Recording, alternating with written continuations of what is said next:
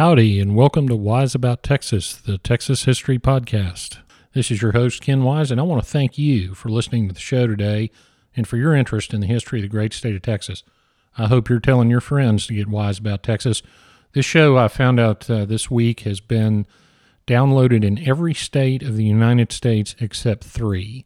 So I'm going to call out to folks in South Dakota, West Virginia, and Maine that they need to get at least one download in that state, and we'll be covering all 50 states, which is pretty amazing to me.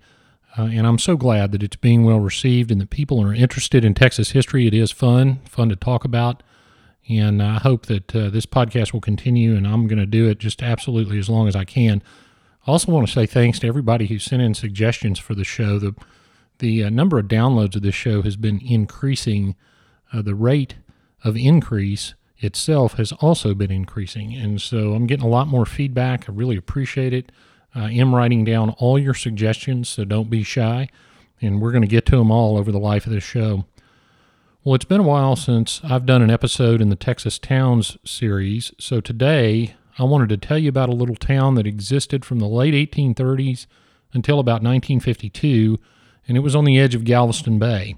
For a while, it was a hub of commerce and then of transportation, but a couple of hurricanes and the coming of the automobile led to its eventual demise. It was a town called Virginia Point. So we're going to go down to Galveston Bay about 1828 and get wise about Texas. Now, in 1828, uh, you remember Stephen F. Austin in the Old 300.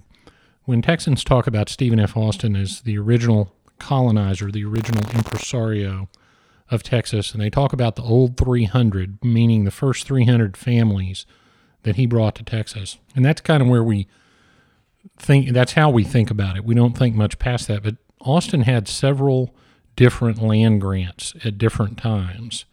And so the first 300 families, our old 300, were not, that was not the end of the line for Stephen F. Austin. He also had a colony on the coast, and it was called appropriately the coast colony, and the town of Virginia Point was on the coast colony. Now, I'm going to go ahead and tell you where what it looks like today, just in the interest of uh, giving you some orientation. The town of Virginia Point, if you're driving down I 45 to Galveston Island, you're going to get on the causeway, and that's the big bridge that links the mainland to Galveston Island. And if, as you enter the causeway, if you will look to your left, you'll see the railroad. And right on the bay shore, at the foot of the causeway, on the east side, is where Virginia Point was. So there was a village there as early as 1840, and they ran a ferry from Virginia Point to Galveston. There was no causeway of any kind in 1840, as you might imagine. And so they um, ferried goods to and from Galveston Island. By 1856, there was a railroad coming to Virginia Point. The railroad was called the Galveston, Houston, and Henderson Railroad. And the significance of that railroad was that from the ferry landing at Virginia Point, you could now get to Houston because of that railroad. And, and that was important because the railroads of the state, as they entered the state, they found their hub in Houston.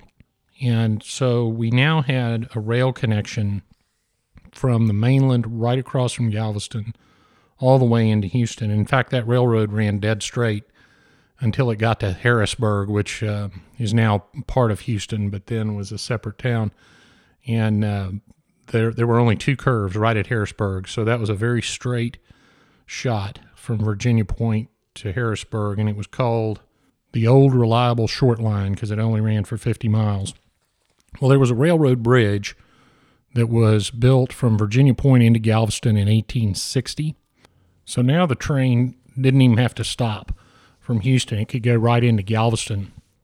And they used that train, that bridge, uh, and the Galveston Houston Henderson Railroad to run goods back and forth to blockade runners during the Civil War. Now, the Galveston Houston and Henderson Railroad lasted a long time. It ended up in a lot of litigation uh, it was sold and reorganized under the original charter and the original name several times.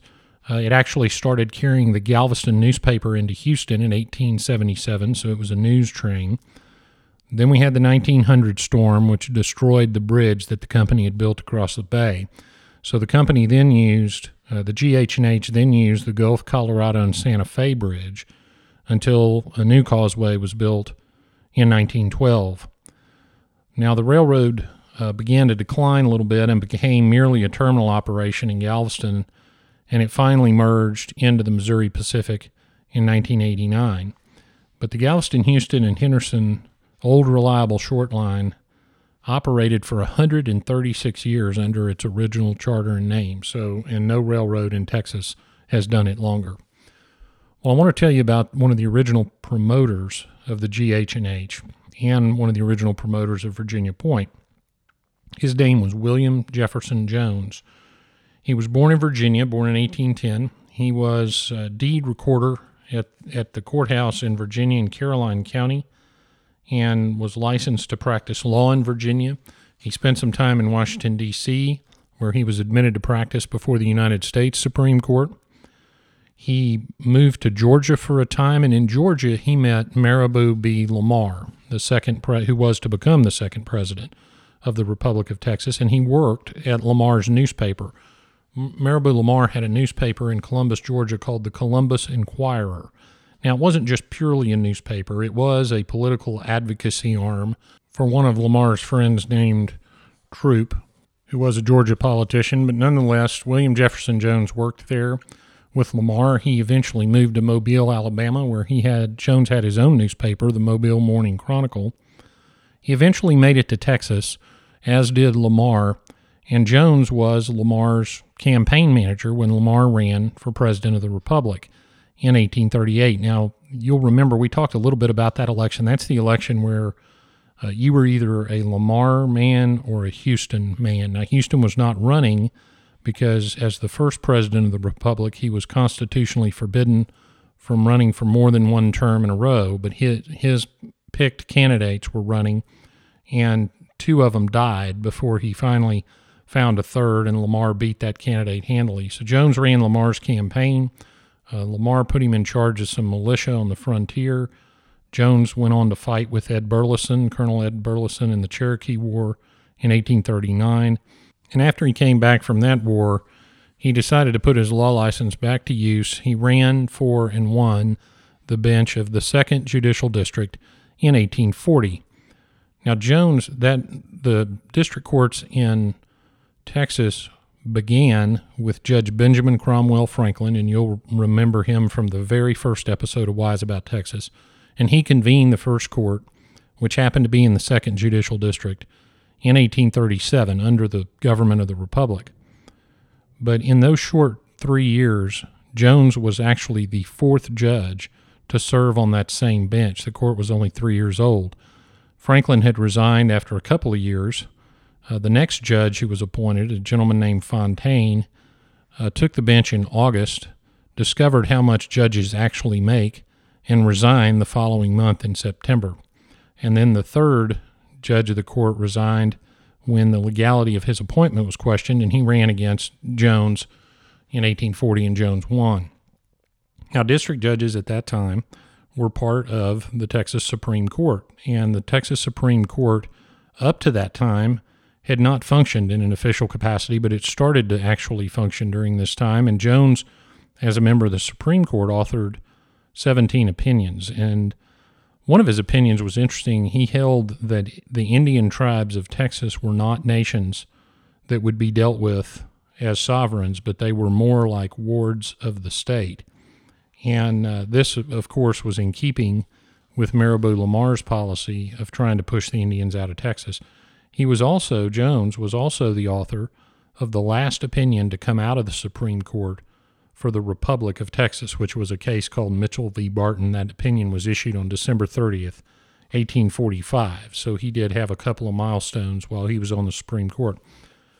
Jones also had a cotton operation on Virginia Point. And this was significant because he was growing a species of cotton called Sea Island cotton. This is cotton that was grown in North and South Carolina on the barrier islands. And Sea Island cotton has an extra long staple length. And there are other species, but this one is rather well known. And so the Sea Island cotton was a, of a higher quality than much of the cotton that was being grown elsewhere in Texas. Eventually, Jones moved down to this plantation at Virginia Point in the 1850s, and he began the promotion of the railroad that we talked about, the Galveston, Houston, and Henderson Railroad. Well, in 1860, right after that bridge to Galveston was completed, uh, the Civil War broke out. And during the Civil War, the Union blockaded the southern coast, including Galveston. The government, uh, the Confederate government in Galveston, had uh, guns at Fort Point. Now, you'll remember that Fort Point on the eastern end of Galveston Island was the same place where David Burnet spent April 21st, 1836, in a tent while the Battle of San Jacinto was being fought. So it had been a fort since the earliest days. Uh, but they also fortified Virginia Point, and they called it Fort Hebert. Well, Galveston had to be evacuated in 1862 when the U.S. Navy entered Galveston Bay, and everyone was evacuated to Virginia Point. Uh, they stayed at Virginia Point, and then General John Magruder launched his attack on the Union ships from Virginia Point and recaptured Galveston in the famous Battle of Galveston. And of course, as you might expect, I'm going to save that story for its own episode because it's a great story. But Virginia Point played a significant role during that time. Well, fast forward to 1893, because by 1893, there were three railroad bridges and a wagon bridge. Now, at that time, the railroads each built their own bridge. So you had plenty of traffic through Virginia Point. Now, if you want to compare it to today, think about that enormous Buc-ee's that they built in Texas City. When you're on your way to Galveston and needed to stop, I'd say back then, uh, not having a Buc-ee's in 1893, you probably stopped at Virginia Point. So there was a ton of traffic. And the Jones family, by this time, uh, William Jefferson Jones was fairly elderly. Uh, his son, Walter C. Jones, wanted to expand Virginia Point and lay out an actual city.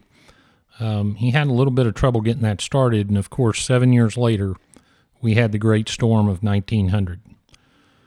Well, even after the 1900 storm, Virginia Point was still plugging along. It had some houses, it had some uh, recreational bay fishing camps and such. But then we had the 1915 storm. Now, we don't talk a lot about that storm. I did a three part episode earlier this year on the 1900 storm, but the 1915 storm was fairly significant, and it really was the death knell to Virginia Point. It destroyed almost every structure uh, except for one uh, structure that had to do with the railroad drawbridge, and then a couple of other small structures. Uh, so it really destroyed Virginia Point.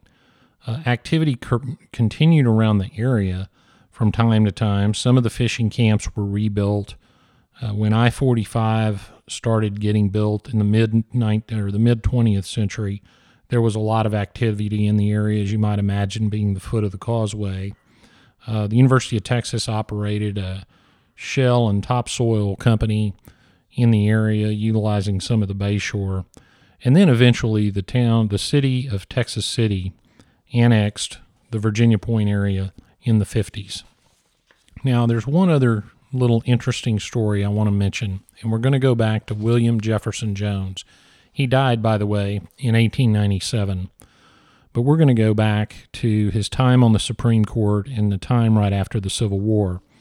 He was on the Supreme Court in the 1840s, and I mentioned earlier that he'd written that opinion holding that the Indian tribes of Texas were not uh, sovereign nations or entitled to equal treatment, but rather they were more like wards of the state to be managed which is not something that uh, we believe in today, uh, but at that time was a fairly significant issue. And one of the things that he cited in that opinion was a discussion about uh, comparing the Indians uh, to the master slave relationships that also existed at that time. Well, if you go to right after the the period right after the Civil War, remember that William Jefferson Jones had that huge cotton plantation. Well, he set aside 320 acres of his land to divide up and sell to the newly freed slaves. And he sold it on very favorable terms to families that he considered industrious. And it turns out that some of those families, many of those family, families actually, were headed by men who had been cowboys for George Washington Butler. George Washington Butler came over in the 1850s from Louisiana along with his brother and they established the premier Longhorn Ranch in Texas in what is now League City. And so many of his cowboys were uh, black cowboys, and they would they bought this land in William Jefferson Jones' 320 acre uh, settlement, and that's in fact what they called it. Uh, the residents called it the settlement. Uh, some of the Galveston residents called it Campbellville because the preacher was named Campbell, uh, but it's generally known as the settlement. The uh, electric railroad that used to run from Galveston and Houston, called the Interurban, uh, split the settlement in half, and the and the area began being called Highland Station for a stop on the railroad. And it was a thriving area into the early 1900s. And in 1953, Texas City annexed that uh, the area called the settlement, along with much of the other Jones land that we discussed. Well, Virginia Point was always a center of activity in Texas going back to the 1820s, but it never did quite become the city that William Jefferson Jones envisioned. Now, the ease with which we travel to Galveston now has probably been the reason that the area didn't develop more. But for a long while, Virginia Point made significant contributions to the Gulf Coast of Texas. Well, now we come to the part of the show called Getting There where I tell you how to find some of the places that I talk about in the episode. Now, I mentioned this earlier in the episode, uh, but I'll go ahead and tell you again. The, the town of Virginia Point was located as you drive south on I 45 to Galveston, right before you enter the causeway on the bay shore. Look to your left, that's to the east, and that's where Virginia Point was. At low tide, uh, there's a road called Virginia Point Road, and you can go in there, and I'll try to drive down there in the next few days, take a few pictures for you, and put them on the website and see what's still there. The railroad tracks, of course, still cross the bay right at that point. Uh, but I don't think there are any, at least any above ground structures left from the town. There is a historical marker commemorating William Jefferson Jones. It's in Bay Street Park in Texas City, and that's located at uh, 14th Avenue and Bay Street in Texas City, and it commemorates William Jefferson Jones's life. Uh, there's also a historical marker commemorating the settlement, and that's located at 117. That's 117 South Bell Drive in Texas City, and there's a historic house and a fenced off yard, and there's some other information there that you can see about the original families that worked there uh, in connection with the uh, George Washington Butler cowboys, and the historical marker is there commemorating the settlement. There's also a very interesting marker, uh, also in Bay Street Park in Texas City at Bay Street, Bay Street and 14th Avenue North, commemorating the site of Austinia.